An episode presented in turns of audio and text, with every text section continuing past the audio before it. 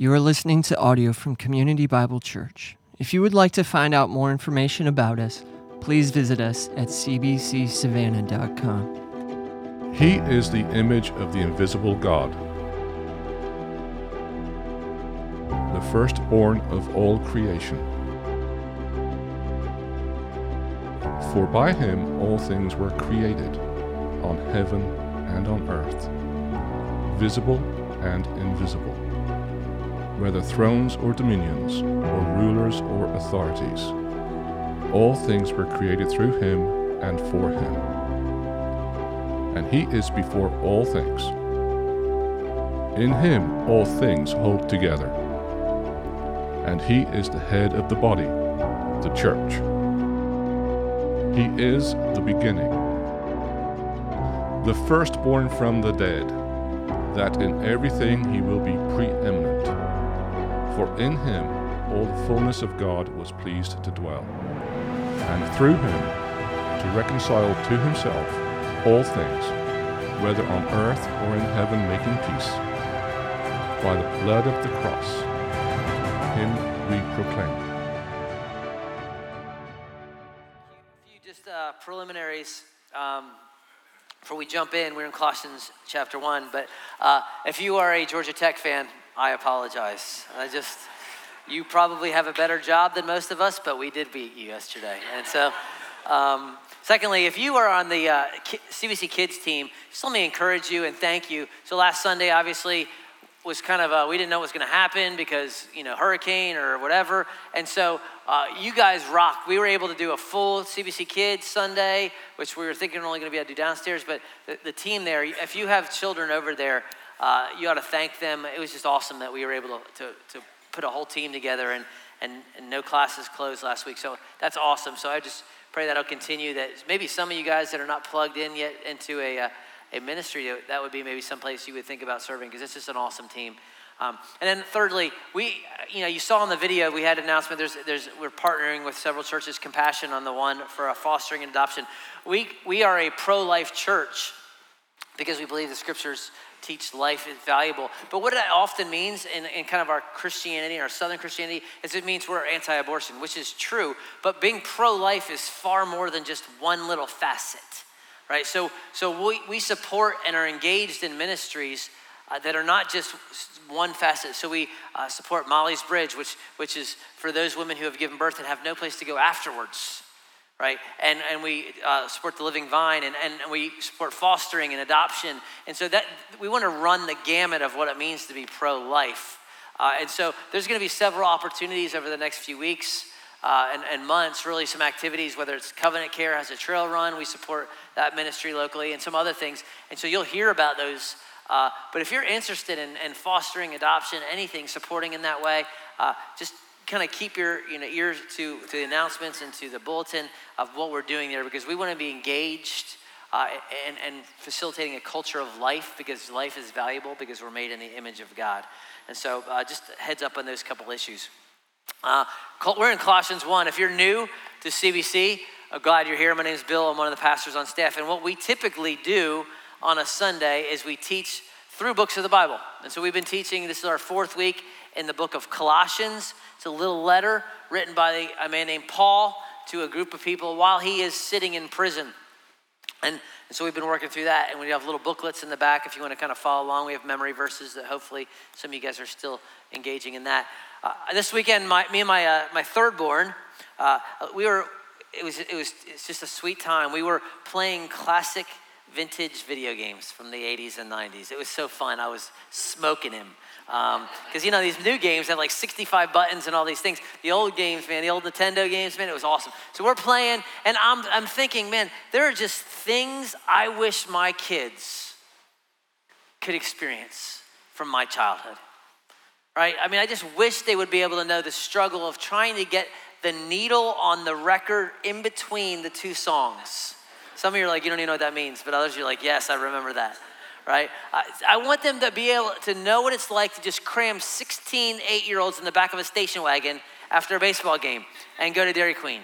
And that'd be completely legal and fun, right? Don't do that, by the way. Um, I want them to know this was, I want them to know the toys of my childhood. These, these are, um, this is on the right, that is called an Apple Watch, 1980 version.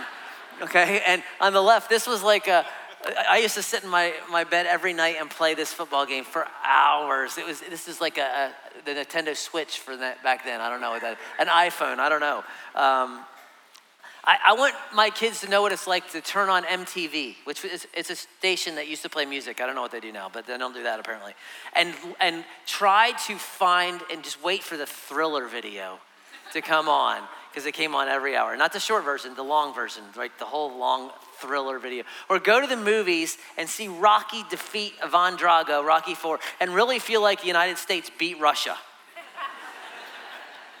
to go to the mall with $5 in quarters and be able to spend an hour and a half in an arcade and just, oh man, they will never know these things, right? And really, what I'm, what I'm saying, these are all just kind of little mini experiences. What I'm really desiring is that they would experience the 80s, that they would know and feel what it's like to be a child of the 80s. That's what my, that's really what's at the core there.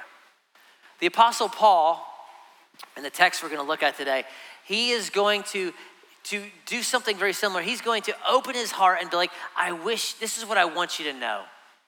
This is what I want you to experience because remember, Paul has never met this, these people.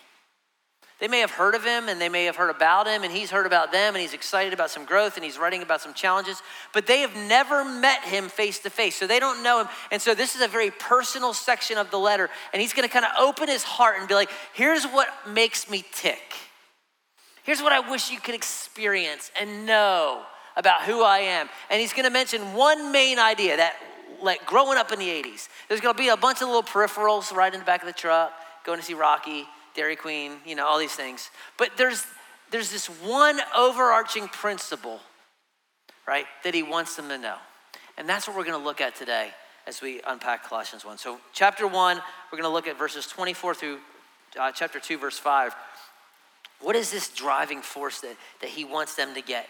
And what are these peripherals? And I want you to remember as we read this, this is a letter. This is a real letter from a real guy sitting in a real prison to a real group of people. Okay, this is not, he's not writing and saying, This is what I, how do I want them to preach this in the future? This is gonna be a sermon one day. This is him kind of opening his heart. And so it's very personal, but it's also a little bit all over the place. There's, there's not a lot of good, there's not structure like you normally see, like three points or this. He's kind of interacts and, and kind of repeats himself and kind of goes all over the place. So I'm going to read our text, and then here's what we'll do we'll come back, we'll identify that one big thing, that living in the 80s piece. And then we'll kind of unpack those peripherals because that's where I think we'll find some application for us. All right, let me let me read our text in its entirety, uh, and then we'll and we'll jump in. Remember what he's just said. We looked at two weeks ago that Jesus is Creator, He is Sustainer, He is God, He is Messiah, He's all these things. He's the firstborn of creation, the firstborn for the resurrection. He's just unpacked that. Here's where he picks up, verse 24.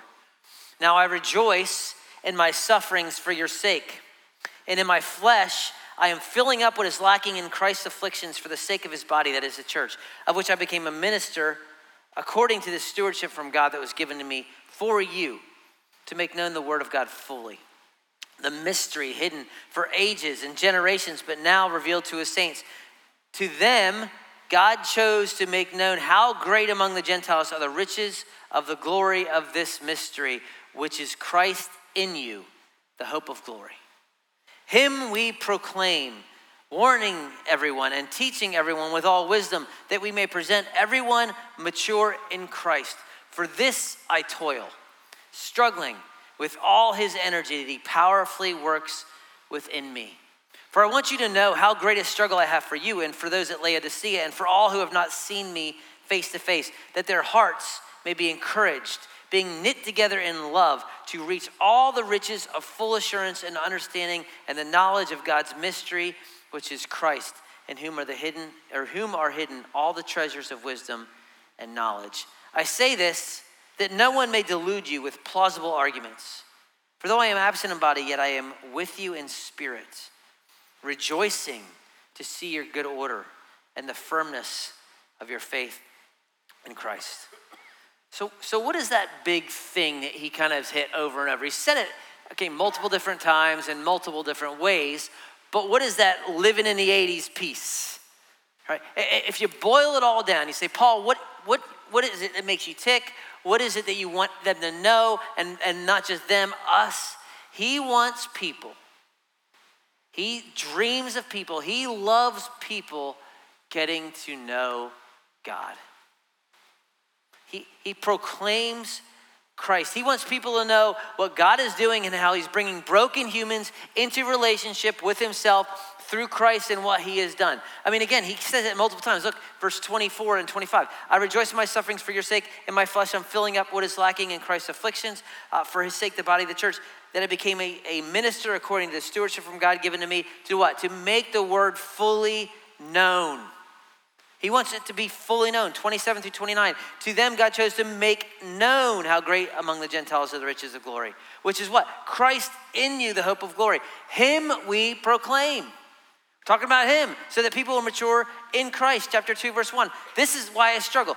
I, am struggling uh, for you and those in Laodicea that your hearts are encouraged. Why? So that you will know God's mystery, which is Christ it's just constant. He wants people to know, He wants people to hear. He proclaims Christ, He wants them to know Christ. That's the overarching drive of the apostle.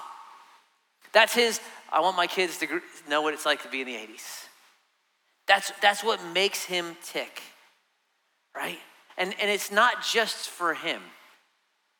Here's, here's the transition. So he, he starts out, I picked this up after kind of staring at the text for hours this week. He starts off, he says, I, I did this, I do this, I did this. This was given for me, to me, to me, I, I, I, I. But he makes this transition in verse 28, right? Where he says, Him now we proclaim. It's not just I anymore. I do this, I did this, God did this to me. Now it's we. Him we proclaim. And that sounds a little wooden, right? That's very Yoda like him we proclaim, right? That's kind of how it sounds. And it's on purpose. The reason why the ESV translates it like this way, because in normal English, good English is subject, verb, direct object, right? That's, that's sixth grade English, right? Subject, verb. But here you have direct object, subject, verb. Not good English, but it's great theology because in the original language, the original Greek, Paul puts that word him right up front. Him.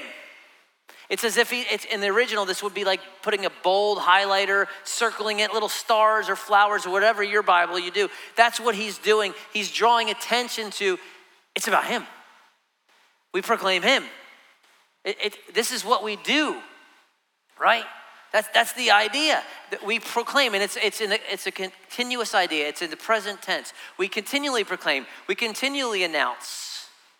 And the word proclaim just means to make known right? To put on display. So some of you went to the Georgia game and you were singing your song, Glory, Glory to God. You know, I learned the song last week, and to heck with Pastor Bill, I got that song now, right? You're proclaiming something that you worship Georgia, right? Glory, glory, you do a little Georgia, right? Right, or you gonna some of you go to a Braves game and you do the, the Florida State chop, and it is their chop. Um, you know, what are you proclaiming? Right? You're proclaiming, this is my team. I'm going to Atlanta in like an hour and 15 minutes. I'm going to be singing Fly, Eagles, Fly in the Mercedes Benz Stadium. What am I proclaiming? Right? I'm proclaiming something. I am making known, I am putting on display. And, and what Paul says is what I'm about is putting Jesus on display. And so should we be. Right? If even the rocks cry out, if the heavens declare the glory of the Lord, then what about the people of God? See, that's the point. That 80s, I want my kids in the 80s. The point is that it is our job to proclaim, to put on display, to make him known. That's what he does, that's what he wants us to do. And so here's the question How do we do that? Right, how do we proclaim him? Paul mentions several different ways, and this is the peripherals. This is riding in the back of the pickup truck. This is going to the arcade. This is, you know, those little things, right? This is the how we do it. And I originally had like six, but I boiled it down to three because I figured I wouldn't be able to get out of here in an hour. Um, let me give you three ways where we practically, Savannah, Georgia, 2019, can put Jesus on display so we can proclaim him just day by day. Here's the first one. Ready? We proclaim him by being other centered, by, by being about people. You could say by serving. Notice again what Paul says. Notice the language, okay? Just the repetition. I'm going to work through it here. All right, verse 24. I rejoice in my sufferings for your sake. In my flesh, I'm filling up what's lacking in Christ's afflictions for the church, for y'all, right? I became a, a steward, I became a, a minister. The word minister is the word diakonos, it's the word we get deacon from. He says, I'm a servant. The whole idea of being a servant is I serve someone else, right? It's about, it's about you, not about me, right? Verse 28 Him we proclaim, teaching everyone else, that we present everyone else. It's about other people chapter 2, verse 1. I want you to know how great struggle I have for you and for the Laodicea and for everybody that hasn't seen my face, which is you. Paul was struggling for you over and over and over and over. He's giving of himself, he's sacrificing for, for others, he's constantly pouring himself out. One of the greatest ways in which we proclaim him is yes, our mouth's important but so is our actions. It's in giving our lives away and serving each other. Right? Why? Because the Son of Man didn't even come to be served. And that's a messianic title, but came to serve and give his life as a ransom for many. When you serve others in the name of Jesus, it proclaims him. It says, He's the point. I'm not the point. He's the point. And we have a culture that wants to be the point. Because you got your, oh, I got to take a picture of my lunch because everyone wants to see my lunch. Isn't that a great burger?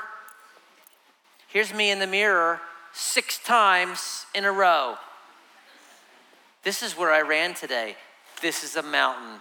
This is the sky. Like me, please. I'm the point. That's the culture we live in. And when we give ourselves away, it frees us from the tyranny of self, and it actually says, I'm not the stinking point. He is. That's, that's what serving does, right? And it puts Jesus on display. When you can rejoice, look at verse two, chapter 2, verse 5. He says, I'm rejoicing in what? You. But you're in prison. How are you rejoicing? Because I want to see your good order. I want to see you grow in your firmness. Here's, here's a way you can know if you are a, a servant, if you are proclaiming Him. When you can rejoice and find true joy in the triumph of someone else when you are not triumphing right when you can when your kid is trying to get the scholarship or trying to get into the school or trying to get that job and someone else's kid is trying to get the same thing and they get it and you can actually honestly celebrate with them see then you know that you're proclaiming him or when you and this other guy are going for the same job, or maybe you're going for the same job, different company, and, and you still haven't got the promotion, but he gets the promotion. And you can have legit joy for your buddy, even though you didn't get it. That's proclaiming him. Or on the flip side, if you do have success, you're the big quarterback, you're the big star on the team, and you win the game, good for you, and you're able to point to other people and say, man, that was a great pass. Or, man, my coaches have been awesome. My parents have been taking me to practice for years and have been sacrificing and eating ramen noodles so that I could go here. And you could point to other people, or you closed the big deal, but you had 65 people working for you. Or you did the great surgery, but you had someone cleaning up after you, had someone preparing, and you can say, Good job. I couldn't have done that without you. Thank you. You're, you're awesome. Right? See, that, that's, that's showing that you're proclaiming someone else other than you. Let's put Jesus on display, right? That's what it is. It's in humility. It's what Paul says in Philippians 2. In humility, don't count yourself as more important than others. And it starts, y'all. Here's it start. We, we make it big. It starts little. You know where it starts? It's you driving down Sanders and not mowing over 63 old ladies so you can park five feet closer. Because for some reason in the South, we we got to get as close as we can. And, and instead of saying, I'm going to park on 72nd Street because I need to walk anyway, which is true for some of you. Because you've been eating fried chicken all night, so you need to get in here and walk. I'll probably get an email on that one. okay. But it's the idea of look, there may be a visitor that doesn't know that you're supposed to park wherever. And they don't know the 1045 service because y'all are a weird bunch. Let me tell you, if you come to nine ever, you'll see how at nine, this place is filled and everyone's here already. At 1045, there's three of y'all. And so we're doing a welcome and announcements like, hey, glad you three are here this morning. Greet each other. So they may not know that, and so they're trying to find a parking space, and you took the closest spot because you had to get close. And a servant says, No, I'm going to park on 72nd because there might be someone that has no clue and they're going to be able to park out front because I did that. That's what we're talking about. Or even, here's another weird thing about this service. And so, you know, we got spots in the middle, and I know it's weird when the greeter comes down and you're sitting on the edge and they're like, Are those three taken? And you feel like saying, Yes, it's the Holy Ghost spot. right? But you're like, Yes, and it's all weird. And it's, instead, you see that person, you're like, you could say, Oh, we'll move over. Sally, move over we'll move down. A seat's not yours. You may have written your name on it, the glory of God on me underneath, but it's not yours. But what you're saying is, no, it's my comfort, my normal spot is not as important as that person. It's little stuff, right? And what it really stands out is when we do this for people that are different or can't repay us or are not like us. Paul's whole ministry, by the way, remember, and he, he alludes to this in chapter 1, verse 26. He says, My job is to reveal the mystery that's been hidden to generations but now revealed. What's the mystery? He's not talking about something mysterious, not, not Scooby Doo and Shaggy. He's talking about something that was prior unknown, that was secret, but now has been revealed. What was that? That the Jew and the Gentile are now one in the church. That was not revealed clearly in the Old Testament, but it is clear now. And if you remember, Paul was a Pharisee, he was a Jew. How did he feel about Gentiles? He hated them. He despised them. They were unclean. And yet now God has sent him to minister to the very people he used to hate. And you want to know about racism and classism? That was there. It still is. That's why he writes some of his letters in the New Testament. They're still dealing with it.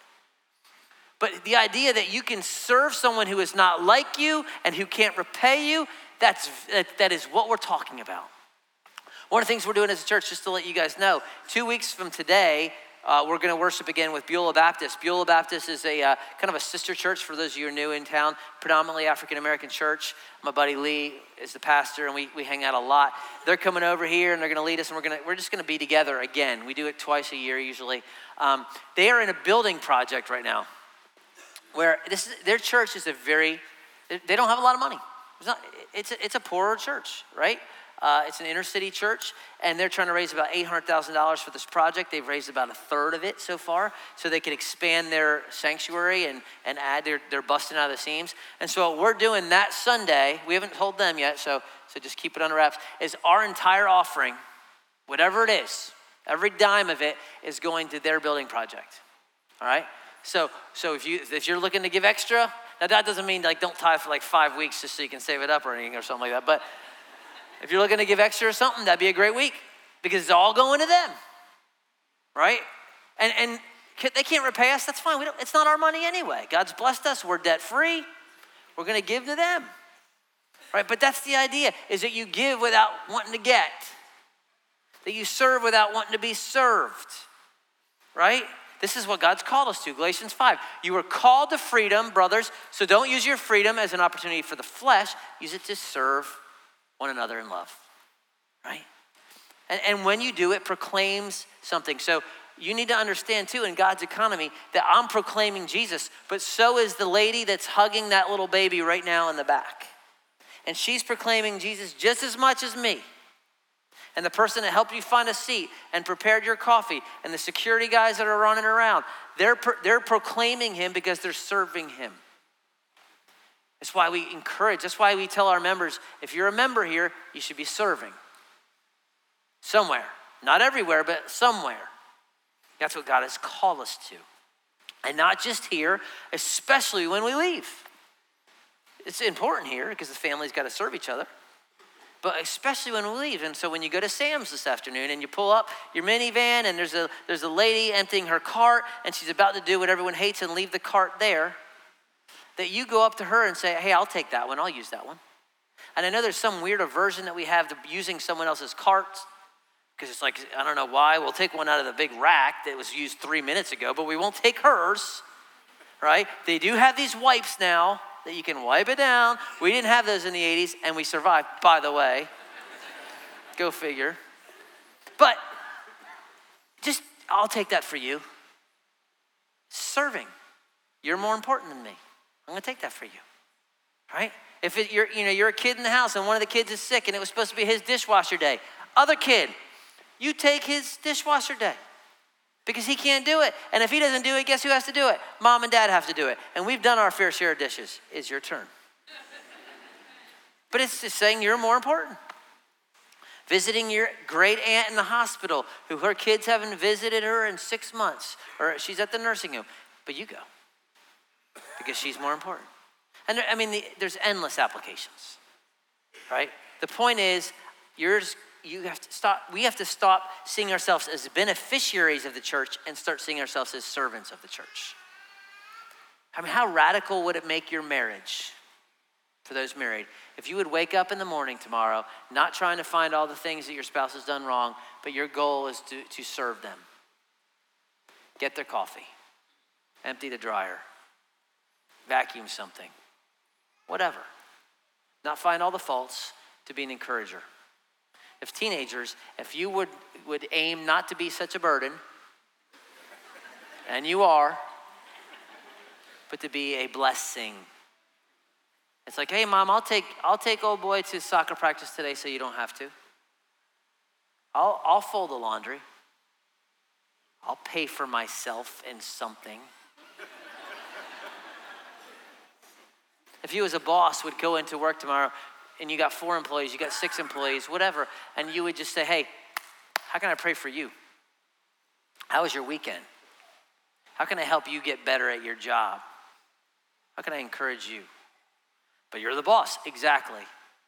Son of Man didn't come to be served, but to serve. If this would be just the mentality of the church, just down the line, be radical, wouldn't it? What it would do for our relationships one of the ways we proclaim him is we are other centered, is that we serve others. That's what Paul does. Second one is a hard one now. All right, get ready. Second way we proclaim him is we have joy despite things stinking. That's how I wrote it down in my notes. We're joyful despite our circumstances. Did you, did you, pick, did you see how the, the text is bookended by joy, verse 24? I rejoice in my sufferings for your sake. How does it end? Verse 5 I am absent in body, yet I am with you in spirit, rejoicing. This text is bookended by joy.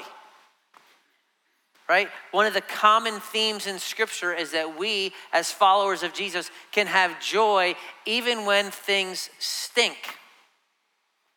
Right? Doesn't mean we enjoy it now. There, there's a difference. I know, and I know there's some people that have this kind of weird uh, theology of suffering that the goal is to make my life as hard as possible because if I just pursue hardness, then I will be super spiritual. Paul's going to get into that next chapter and say that's dumb. That's, my summary, but he says that's no value for the flesh. Asceticism and legalism are dumb. Uh, it's, it's, just, I mean, we like to think of Paul like, oh, he was Paul, he had a halo, and he didn't care about if he ever ate or are you kidding me? Are you telling me that if you ask Paul, Paul, would you rather be in jail or be free? He would say, oh, I, I, I choose jail every time. If you, you say you want a big steak with bacon and, you know, Fanta orange with it, or you eat stale bread, you're gonna, I'm gonna choose the stale bread. No, he loved his freedom. He loved walking with friends and laughing, and he wanted to sleep comfortable and eat good food. He wasn't like just some guy that didn't notice those things right? But for some reason, when he didn't have those things, he was able to have joy to be content. How? I think verse 24 alludes to it. I rejoice in my sufferings for your sake, and my flesh I'm filling up what is lacking in Christ's afflictions for the sake of his body. He says, I'm filling up what's lacking in Christ's afflictions. What does that mean?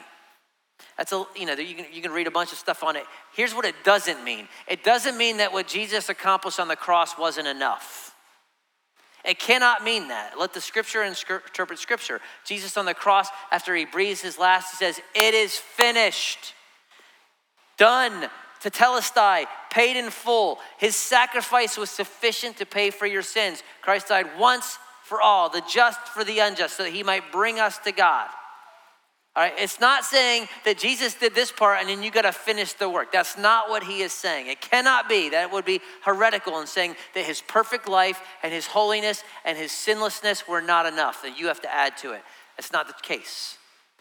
Right? It's not talking about purgatory as the Church of Rome has tried to make it. Well, after if you've had a really bad life and you're, you know, you, you were a Georgia fan, then you got to go to purgatory for six months or something and burn that off, and then you get to go. That's not what he's talking about either. What, right? One, there's it pointed for men to die once, and then comes the judgment. So what is he talking about? The idea is this: you are so united to Christ, Christ in you, the hope of glory. We read it. You are in Christ. That whatever happens to you, it's as if it happens to Jesus. When you suffer, when you struggle for the name of Christ, it's as if He is. This is why Paul, when he is persecuting the church, before he's Paul, he's Saul. And Jesus knocks him off his horse. He says, Saul, Saul, why are you persecuting what? Me. Well, I'm not. I'm persecuting the church. No, Jesus and his church are one, y'all. So what happens to Jesus happens to us, just like in the body. The body suffers one member, then all suffer. The body rejoices. There's a, a oneness. And so Paul says, I'm just filling up what's lacking. There's still suffering to come because Jesus hasn't come back, and Christ is in this, and I'm in him. So I'm doing this. I, I have this perspective that Jesus is with me in this, and I'm doing it for you, and I'm doing it for him. But that ultimately, he's got this, this bigger view of what's going on. He so loved that people got to hear about Christ. He so wanted people to know to Christ, come to Christ. He says, if, if, if it takes me sitting in a room, eating stale bread, sleeping on a floor, chained to a Roman guard, if it takes that for more people to hear about Jesus, I'm okay with this for now. Because they get to hear about Jesus. And that's what I want. It's just a bigger and broader perspective about what God is doing. And the irony is, the very his attitude and his ability to have joy in that actually proclaims Jesus more. Because, because he's in jail, we get a book called Colossians. If you went arrested, if you went in jail, we don't get Colossians. If he's not in jail, we don't get the book in the Bible that speaks about joy more than any other, the book of Philippians because he wrote that from the same time he wrote this. If he's not in jail, we don't get the book of the Bible that basically talks about being in Christ more than anything else, the book of Ephesians. If we don't get him in jail, we don't get a book on reconciliation and restoration of relationships in the church called Philemon. If we don't get him in jail, we don't get a second jailing, we don't get Second Timothy. Think about that one guy's perspective, having joy in the middle of circumstances that are not ideal, and the church for 2,000 years has been hugely impacted. Hugely impacted. Right? To live as Christ, to die as gain, all these great passages. You, you are his workmanship created in Christ Jesus for good works that he prepared beforehand. All these passages. Because Paul has the perspective. Because when your goal is to proclaim Him, when that's the goal, the, live in the 80s, that's the big picture, it frees you from the tyranny of self so that I can serve. It frees you from the tyranny of your circumstances, which you cannot control and you will not control. And I know that's not easy, especially for the 50% of you in this room that you're like, cancer. Just, we just found out diabetes, fill in the blank, loss of job, economy's turning. And Paul doesn't say it's easy. I love the honesty of Paul. He never says this is easy. In fact, he, look in verse 24. I rejoice in my what? Sufferings. I have verse, at the end of the verse afflictions, which is a word for trouble. Verse 29. I struggle. That's the word we get our English word agonize from. For this I toil. It's a word that means to, to work to exhaustion. Right?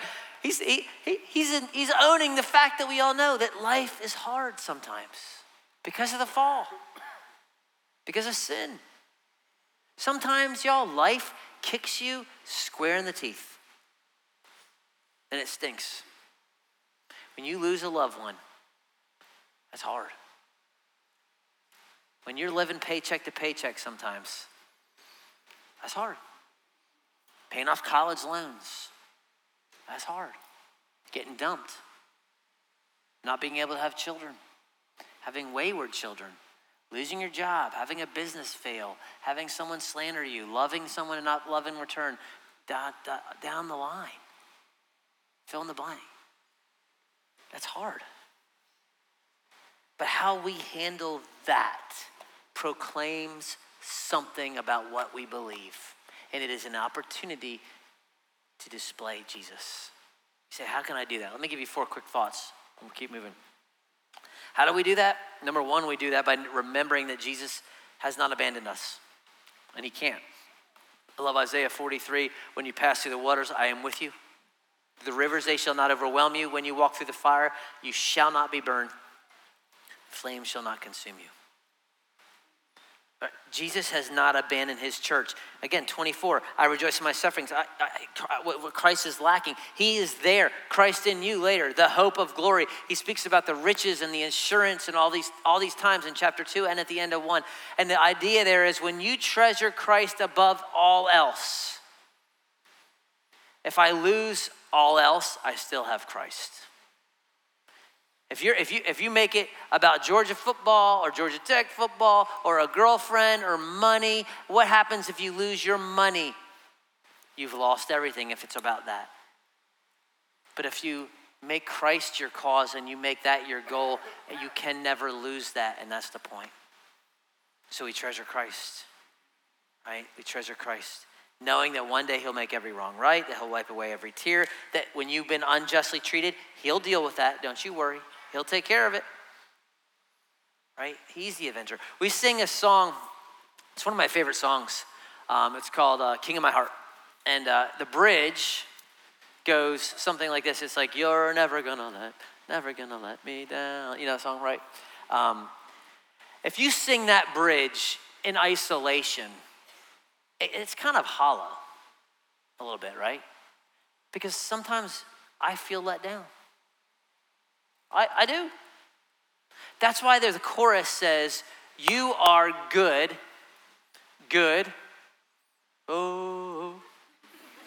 The O has no theological value, but it just fits, right?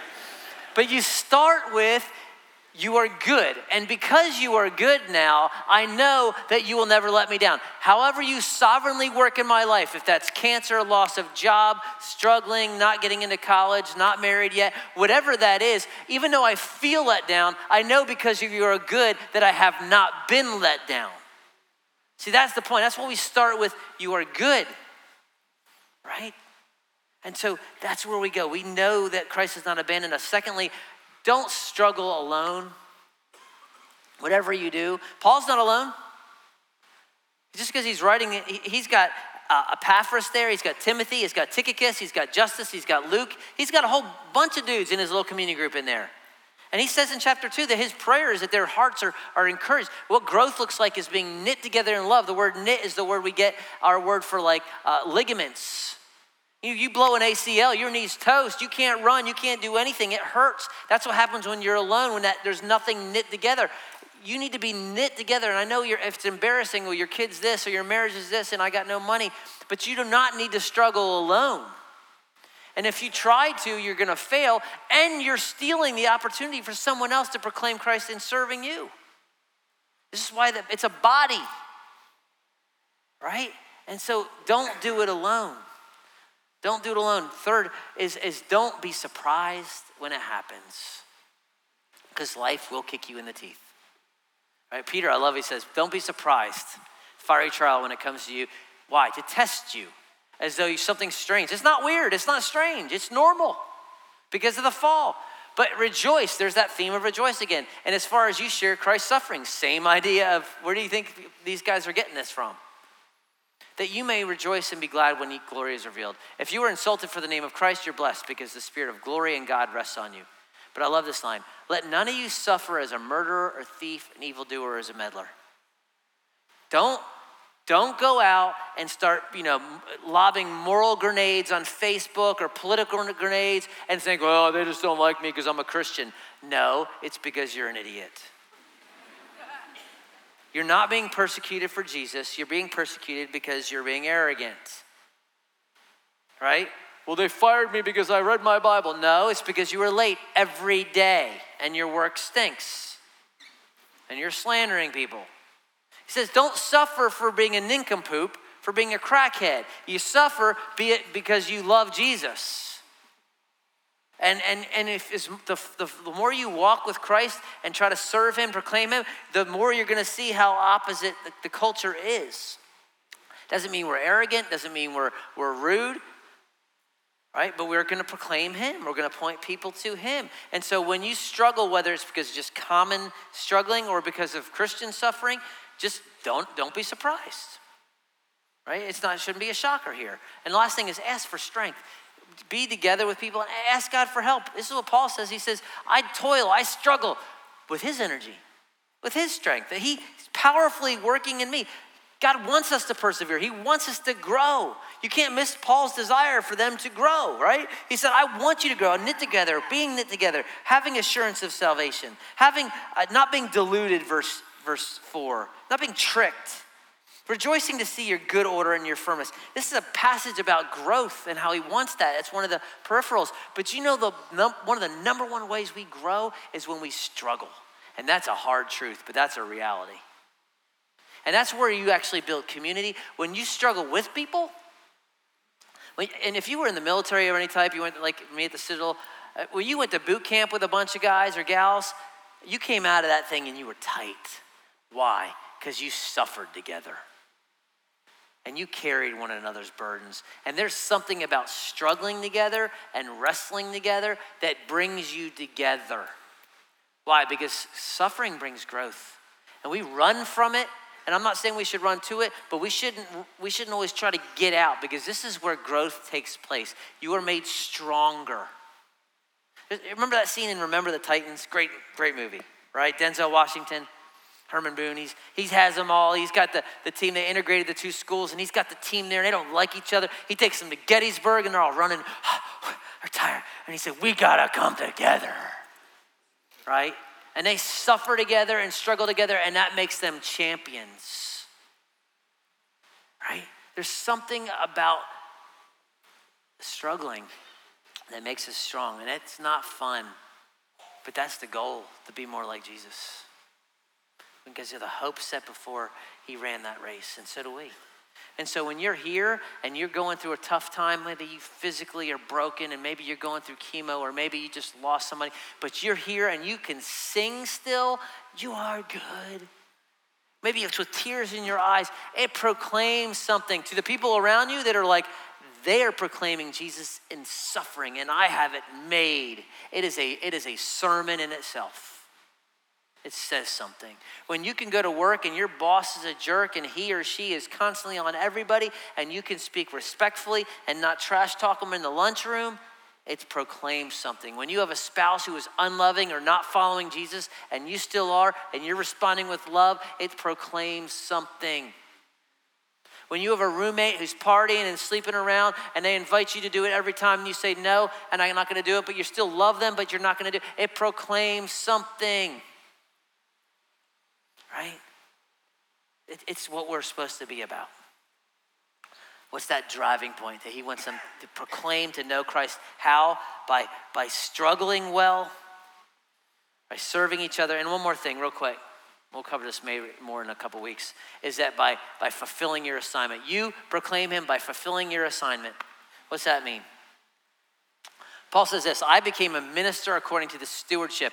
That word stewardship just means it's his assignment that he has been given gifts and talent and a directive from the chief, and then he will he is to do that and he will give an answer back to the chief. And his specific stewardship is he's going to be an apostle. This letter is a part of his stewardship. He is going to go to the Gentiles. He's going to proclaim the mystery of that was hidden for ages, but now has been revealed to his saints. That's his stewardship, right? He's going to uh, make known fully Uh, the Word of God. His stewardship is not the same as mine, similar. My job is to preach this the hard stuff and the easy stuff. to make it fully known, to expose the truth. You need to repent of your sin. You need to put your faith in the gospel. That's the full truth. So at the end of Paul's life, or close to it, he says, I haven't shrink back, that no man's, every man's blood's on himself. I'm free, I'm, I'm guilt free. I've done my job the best I can. That was his stewardship, right? And the church as a whole has a stewardship. We have a commission to make disciples. But did you realize that God has given you an assignment individually? Each one of you? You say, What is it? I, I have no clue. That's yours to figure out. Now, there's some, there's some parameters. God has given you natural talents. God has given you a spiritual gift, at least one. He's given you a job or a family. He's given you money. He's given you the same amount of time as everyone else. Everyone here's got equal time, 24 hours a day. He's given you a church. He's given all these things. And he says, okay, here, uh, your job is to use these things for my name. And, and I'm going to, one day, you're going to stand before the Lord Jesus. Believe it or not, you say, well, I'm a Christian. I won't be judged. You will stand before the Lord Jesus and he will evaluate your life as a follower, not for your sin, but for your service. He's going to say, I gave you $17 million. How'd you use it for the kingdom? He already knows. He's just asking. And you're to, it'll be exposed, and some people will be given more, and some people will be taken away. I gave you this gift, I gave you this. And the beauty is you're evaluated by which God has given you. He may have given you a pair of twos, and he may have given this guy a full house. The great thing is this guy's to be evaluated on his full house, and you're to be evaluated on your twos. So, what question is, what are you doing with yours? You got treasure, you got time, you got talents.